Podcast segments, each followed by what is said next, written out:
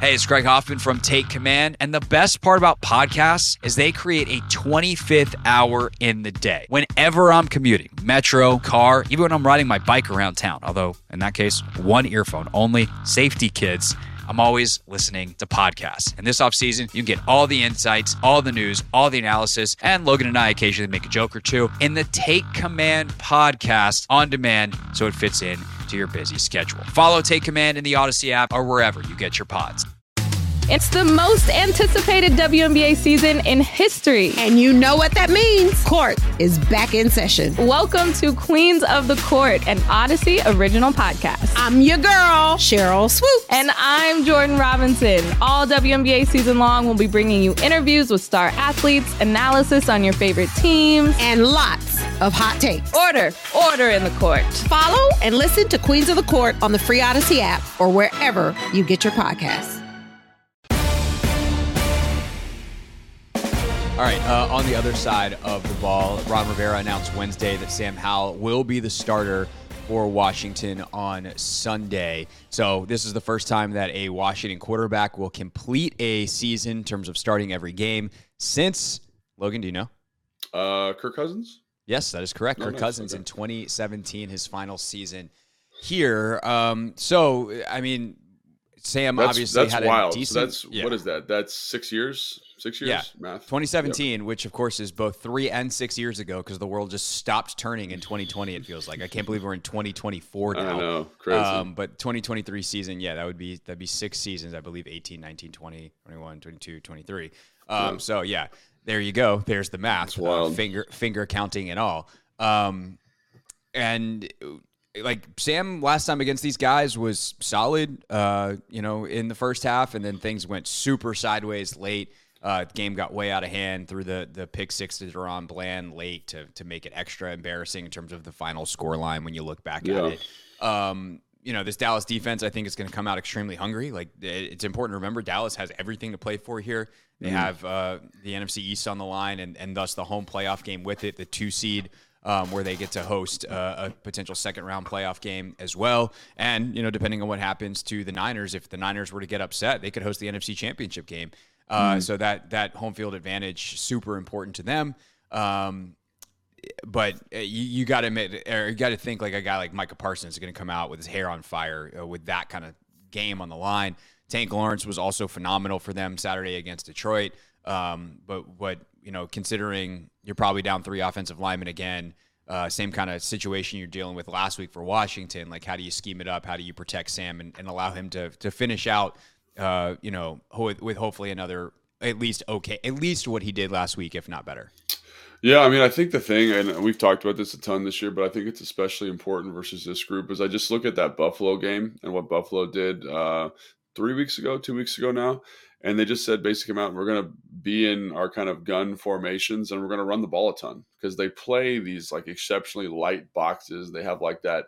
Um, they, you know, they have this vaunted pass rush of guys that kind of cycle in, you know, uh, yeah. number ninety-seven to Dunze for them is a, is a two hundred eighty pound kind of converted defensive end who rushes inside. Micah Parsons, two hundred fifty, the linebacker that they have in there is a converted safety. I think he's like two hundred five pounds and it allow, allows them to play with incredible team speed, run all these games, do all this stuff, but they're not built necessarily to stop the run. And so I think if I, if I'm, Eric, I'm going to look at what B Rob did last week. I'm going to look at what Gibson did last week in terms of run the football and be like, I'm okay with committing to this a little bit this week and just kind of imp- imposing our will, getting him in these light structures and running the ball. And I know we've talked about that a lot and Eric has not done that necessarily, but I think if there's a team to do it against, it's this one. Like they're first in the N F L in pressures. They're like third in the N F L against the pass. They're twentieth against the rush.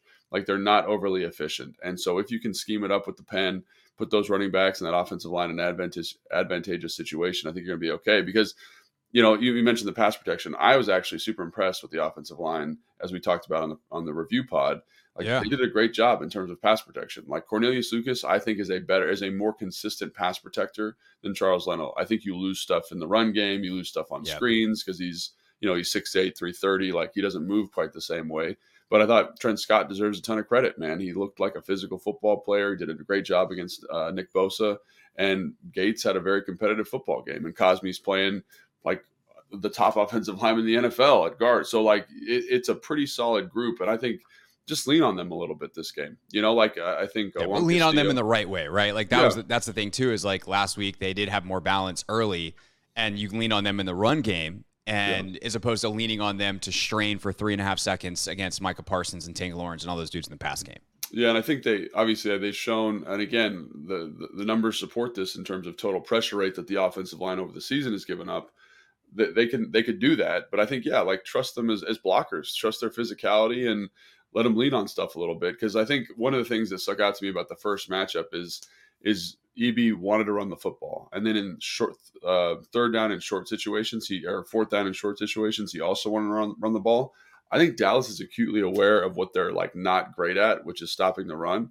So they run a lot of games and li- and run stopping line stunts. So if you in those situations, be aware of that stuff and adjust kind of your game plan. Uh, so that, that that would be my thought, is just lean into what they don't do well, deleverage Sam, let that offensive line who's playing pretty good do some good stuff for you, and kind of hope the defense can contain them to twenty-four points, and hopefully you've scored twenty-one with an opportunity to kick a field goal later, whatever it is, you know? So yeah. um, I, I think again, like I, I'm not, my confidence in Sam is down a little bit, but I do think he still is a very talented, very gifted quarterback. And I look back to that first matchup and I say to myself, like, that was the game that kind of started the slide a little bit for me in terms of watching him, because this back end of the defense, they know, they know where their bread is buttered. They know that front, whether they're blitzing, whether they're running stunts, whether they're just winning straight up rushes, is going to force you to get the ball out in two seconds. And so they take crazy chances. But if we can kind of slowly, methodically earn those opportunities to push the football down the field, I think Seattle's another great example of that. You know, picking your matchup with D K on Bland and really exploiting that, because I think that's something you could probably do with Terry as well, is like say, hey, let's find ways to kind of create isolation basketball here. That's our matchup. Sam, let's make this throw, make this right. I think that's something that we can do pretty consistently. He showed he could do it against San Fran. So, like, can we earn those opportunities, and can we be okay punting in this game is something that sticks out to me, because I think this defense, when it's an obvious passing situation or when they know you're going to throw the football a ton, is probably is probably the best group we've faced all season, and we've faced some very good defenses. So.